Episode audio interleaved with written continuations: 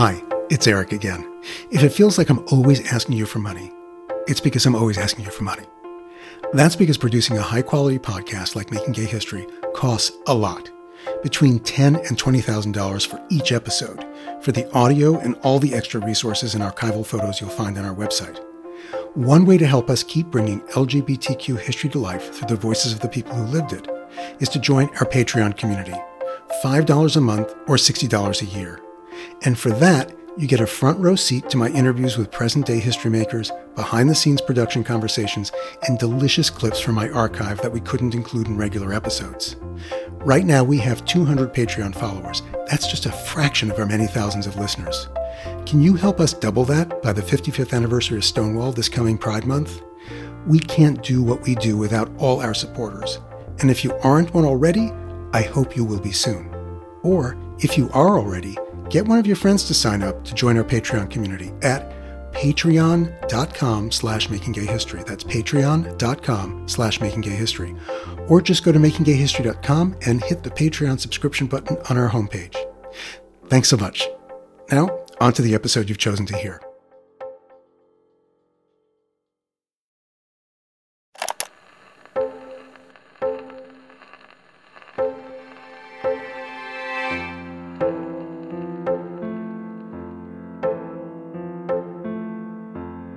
I'm Eric Marcus, and this is Making Gay History. I first met writer Randy Boyd in print, in an essay he wrote for what was then called the Harvard Gay and Lesbian Review. It was the year 2000, and I was working on an updated edition of my Making Gay History book and searching for new perspectives to add to the book's original 1992 edition. Randy's perspective was a bracing one. In his essay, he outlined what he called his gay agenda quote, to be myself wherever I go, no matter whom I'm around, whatever the circumstances, lock, stock, and barrel, all of me, including the parts that are gay and HIV positive. That radical openness was part of Randy's mission, in his life and work alike, to explode stereotypes of all kinds about gay people, about black people, about people living with HIV. As a strapping 6 foot 4, 200 pound black man, wherever he went, Randy was assumed to be an athlete and straight. So when it came to combating lazy stereotyping, he got a lot of practice. Randy was born in Indianapolis in 1962, the youngest of four children. He moved to Los Angeles to attend college, first at USC and then UCLA, where he studied sociology. After graduating, he worked for several years in broadcast promotion in Hollywood. But by the time I interviewed Randy, he was a full time writer living in San Diego. So here's the scene I arrive at Randy's tidy garden apartment just a few blocks from the ocean and in the flight path of San Diego's main airport. Randy and his dog Boomer, a lab mix, greet me at the door. It's easy to imagine that Randy's height, build, and demeanor lead people to believe that he's a professional athlete, but I wisely keep that thought to myself. Once we get settled in, I clip my microphone to the collar of Randy's t shirt. I start by asking him about his experience of growing up in Indianapolis.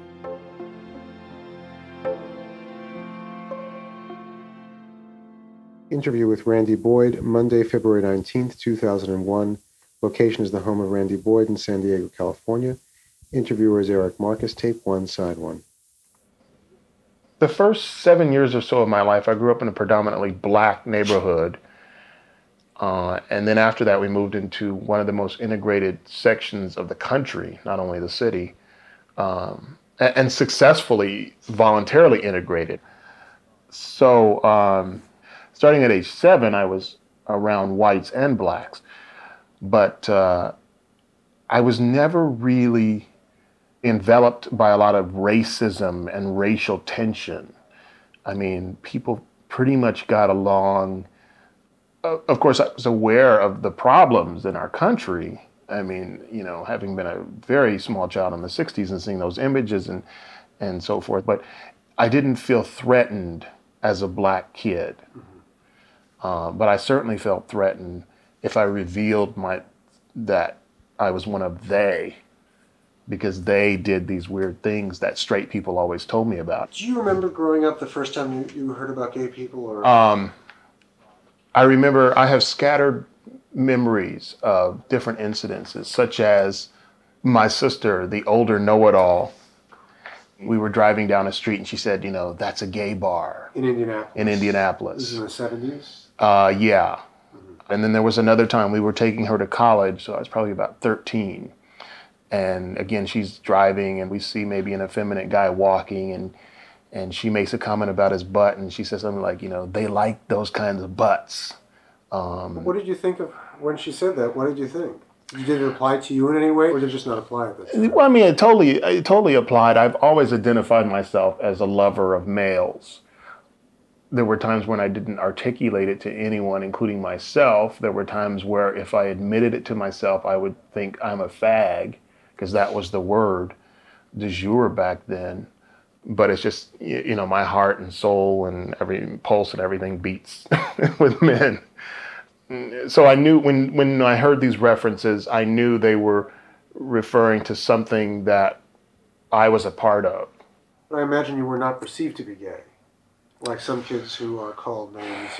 Well, I, I think what I did in school was I was able to have two separate personalities.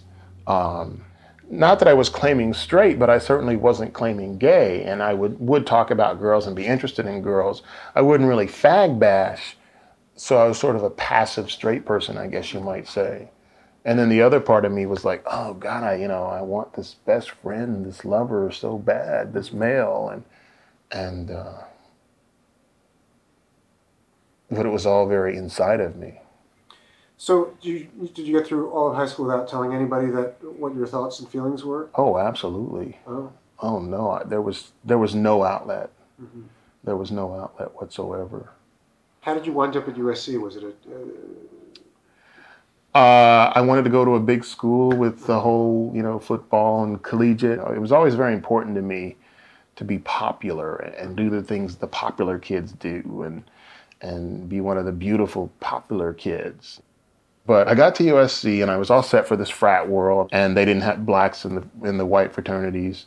And I was there the first week I was there. I was called nigger by a bunch of frat boys. in September of 1980? Correct. The first week before school, and I, I'm with a, a bunch of black kids, and we're walking home. And USC's in the ghetto, so you have to, you know, they told us to walk home in packs. And we're going down Fraternity Row, and we hear some laughing inside one of the windows, and they hear our voices, and so they stop and look out, and then the guy goes, "Oh, niggers." And I'm like, just all I can think about is coming to California and dreaming of being a part of this. And and in my mind, I definitely, I mean, I, I'm attra- I find myself being attracted to all races, but at that time, I had this ideal version of this guy, and he was definitely blonde and, and curly haired. He was like Christopher Atkins in Blue Lagoon, which had been out the summer before, I think. But uh, so and and this fraternity was Sigma Chi, which is a very you know it's like one of the biggest fraternities uh, all, nationwide, and and um, you know so these were the gods on the mountain high calling me nigger, the one the very ones I wanted to worship, uh, and so I knew right there that you know that I wasn't going to be able to fit in as a black person, and I remember crying that week and knowing this wasn't the place place for me, and I was going to have to leave. Crying in your room by yourself? Or, Actually, I went to the Coliseum, the uh, sports venue. I brought a bike and I rode it there and stood outside the gates where you could see the whole bowl of the Coliseum and uh, just stood there and cried. You know, I was really standing there at, at the very shrine of, of, of what USC meant and what I wanted my college experience to mean. And I knew it wasn't the place for me, and I hadn't even been to class one day. so you thought it was over for, for you at USC? Yeah, and essentially it was. I got out of there two years later. You did. What were those two years like then? Well, you know, I had a couple of goals when I when I got to California. Number one, I was going to find my buddy right away. I thought he was going to be my roommate. I thought, okay, my roommate's going to be this gorgeous blonde, curly haired guy like Christopher Atkins, and we're just going to automatically be best friends forever and, and lovers. and that didn't turn out. He and, and I would be scouring the dorms, you know, figuring out well which guy is it, you know, which one kind of looks at me with a little bit of interest, you know, and uh, and that wasn't quite working out. And so then I discovered, back in those days, they had the bathhouse listings in the yellow pages under bathhouses. you can believe that. And so I looked up a bathhouse and went to one. You know, I'm 18, I've got urges, so I started going out. And in my mind, I'm thinking that somehow I'm going to try to m- meld these two lives together. My, you know, the side of me that's going out and the side of me that's here in college. I mean, this is California. You know, there's got to be boys like me. So um, the second year I was there, I was out on this foursome double date, straight double date, and uh, and I and I was really attracted to the guy, the other guy in the party, and we're at this Oktoberfest. Everyone's drinking beer, and and uh, you know I'm with my date, and he's with his date, and he he says to me, Randy, there's something I have to tell you, and he leans across the table and he's in, in my ear, so no one else can hear. He goes, I think I'm gay. But me and my infinite wisdom, I just look at him and laugh like he's telling a joke. And then of course, you know, his his moment of honesty and vulnerability just evaporates and then he too laughs. And we go back to this, you know, beer fest. Then we drive back to the dorms and we we drop the girls off and he's at my place and we're just sort of sitting there and I'm like waiting for this to happen, you know, where somehow me and this guy would just somehow, like these true cells would burst out of us like that little thing in Alien, you know, out of the stomach and simultaneously, and we, you know, couldn't deny it anymore. But he just, you know, eventually says, well, I got to go. And that was it. But then later on in the year, um, I was really, really ready to like come out to him or to someone. And I made a date with him to have lunch. And so we go out to lunch. We're getting drunk at one of the student pubs. And uh, I say to him, Remember back at Oktoberfest? You said, I think I'm gay. he just exploded like, What? No way, I'm not a fag. All that stuff, you know. And then he, um, after, after feeling satisfied enough that he had proclaimed his non homosexuality, he kept saying things like, you know, if you're gay, just tell me, are you gay? Are you gay? And finally I said, yes. And that was the first person I'd ever verbalized it to.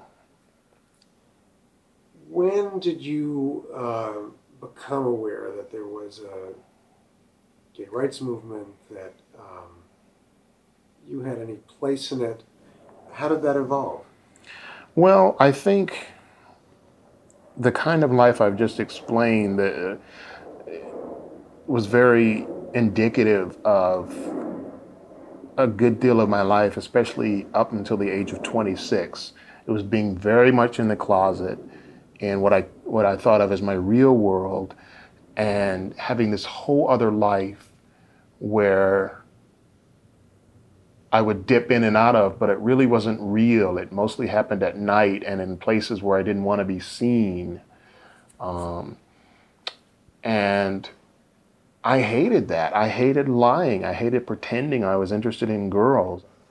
Instead of telling the gorgeous guy, You've got wonderful eyes, can we get to know each other? So, up until age 26, this is only 1988. And um, well, and add now 88, the 80s, you add the issue of HIV.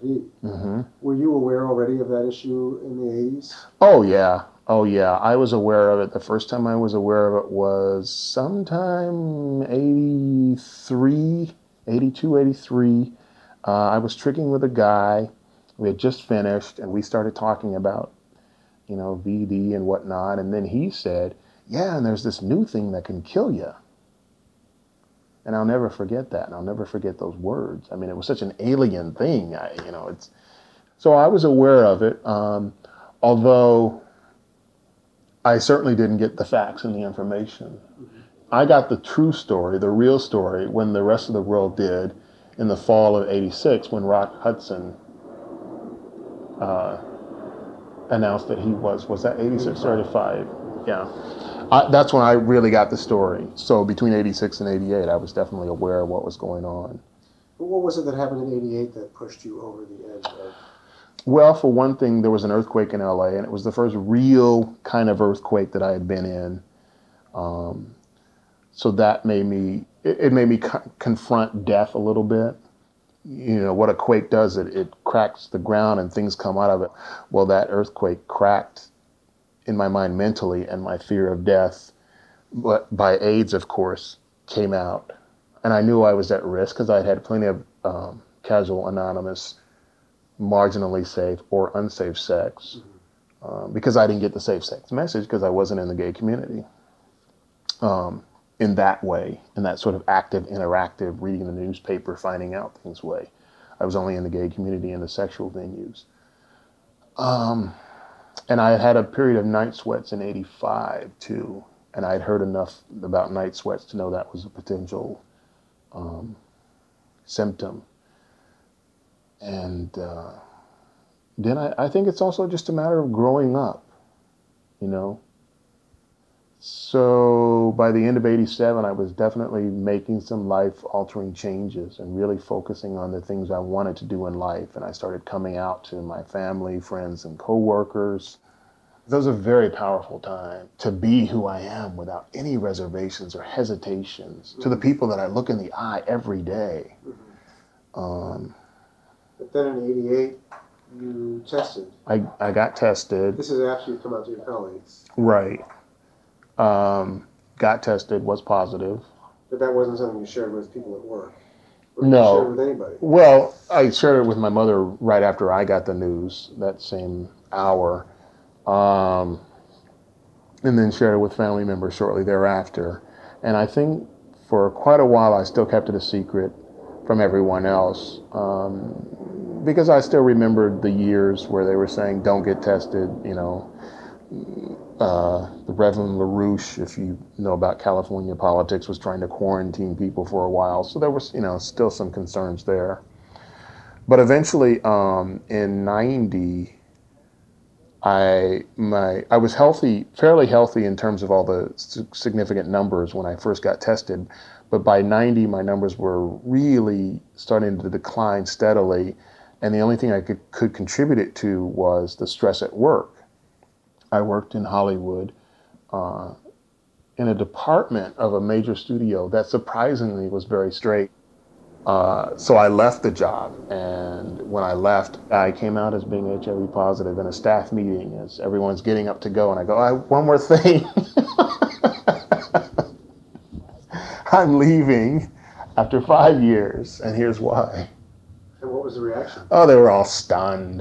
You know, they were all just, you know, it was like the little mini Magic Johnson thing before that ever happened, a year or so before that. And and then uh, one by one, you know, they would come up to me in the in the next week that I had still there, and um, you know, pledge their undying support, and they would offer me money and food and, you know, as if I were suddenly homeless or something. But it happened to be that I was leaving right around the time of my birthday and another fellow's birthday. So they they threw us a simultaneous little, you know, five minute birthday thing with a cake and everything. And we were all gathered in, in someone's office to do this. And it was a larger office and there's maybe 15, 20 people. And it comes time to blow out the cake. And and so me and the other guy do it and then suddenly nobody wants cake. Not a soul. But you just blew out the candles. yes, and then this one gal comes in. She came in late because she was still doing some work, so she comes in late. You know, so she's oblivious to the fact that I just blew out the cake, and everyone had it was like frozen, uh, standing against this wall, very erect, like they were just you know trying to back out of the room. And so she comes in. Oh, okay, there's cake. I missed the singing, but now there's cake and every, you could just see the terrified look on everyone's face as she's getting this piece of cake, and you know they were just all dying to scream, "No!" they didn't. They didn't. And you know, I she got the cake and she ate it. Was she the only one to eat cake? Or the others took her leave then? Oh no, no, no. I think maybe the guy who was blowing out the candles with me ate it or got a piece. I don't know if he ate it, but no, that cake stayed there untouched. I'm sure it was thrown away. How did that make you feel? Like shit. Uh-huh. if they were going to be that scared, why the fuck did they buy a cake in the first place? Yeah. What did they think was going to happen? And put candles on it. And it was for me. What did they want? Um, you're still here. It's, 90, it's uh, 2001. and a lot of people who have night sweats in 86 or not, or 87, Mm. are not here anymore. It was actually 85. 85. that's, that, that's even the percentage. Right. You your numbers began to fall in the in, in late 80s, early 90s. Yeah, I've been through very many ups and downs health wise. I've been hospitalized once. Um, but I actually realized um, late last year, I actually realized um, that I'm not going to die of AIDS. Because if I was going to do that, it would have happened a long time ago. Now, that, I say that, but I also want to add that that may change. But that's how I feel now. Um,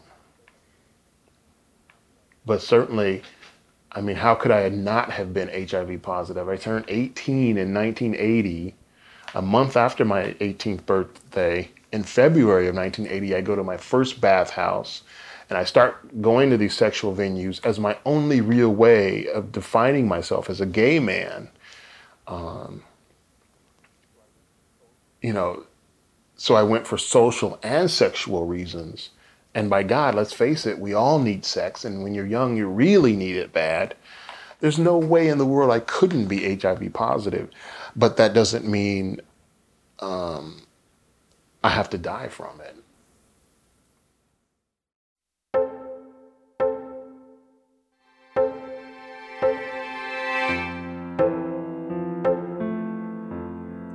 The day after I interviewed Randy Boyd, he sent me a follow up email about an AIDS vigil he attended in the late 1980s outside Los Angeles County's General Hospital.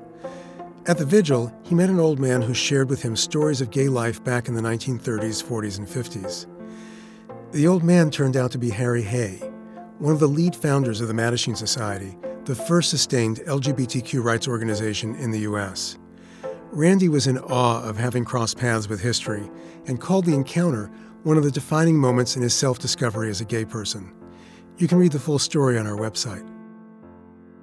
Since I interviewed Randy more than 20 years ago, he's written numerous essays and short stories and published four novels whose main protagonists are black gay men living with HIV/AIDS. That much I was able to learn from his website. But my efforts to find out more about what Randy's been up to have come up short. Emails and messages to him have disappeared into the ether, and various other leads led to dead ends. Randy's last blog post is from December 2020, and he hasn't posted on Facebook since March 2021. But if Randy's taught us anything, it's to not make assumptions. So I hope one of you can help me track him down. If you have any idea what happened to Randy or know where he is, please email me at hello at makinggayhistory.org. For one thing, I'd love to tell him that, like Harry Hay, he's been featured in a Making Gay History episode all his own. I bet he'd get a kick out of that. Thank you to everyone who makes Making Gay History, including story editor Inge De Taeye, associate producer Ali Lemer, audio engineer Kathleen Conti, researcher Brian Ferree, genealogist Michael Leclerc, photo editor Michael Green, and our social media producers Christiana Pena and Nick Porter. Special thanks to our founding editor and producer Sarah Birmingham and our founding production partner Jenna Weiss Berman at Pineapple Street Studios. Our theme music was composed by Fritz Myers. Thank you to the New York Public Library's Manuscripts and Archives Division for their assistance, and thank you to Con Edison for their generous support of our education work. Season 10 of this podcast has been made possible with funding from the Jonathan Logan Family Foundation, the Calamus Foundation, the Kipper Family Foundation, Christopher Street Financial, Mary Cadigan and Lee Wilson, Brian, Christine, and Alex White, Hal Brody and Don Smith, and scores of other individual supporters. You can find all our previous episodes, archival photos, full transcripts, and additional information on each of the people and stories we feature at makinggayhistory.com. And while you're there, sign up for our newsletter so you know what's coming up next. I'm Eric Marcus. So long, and until next time.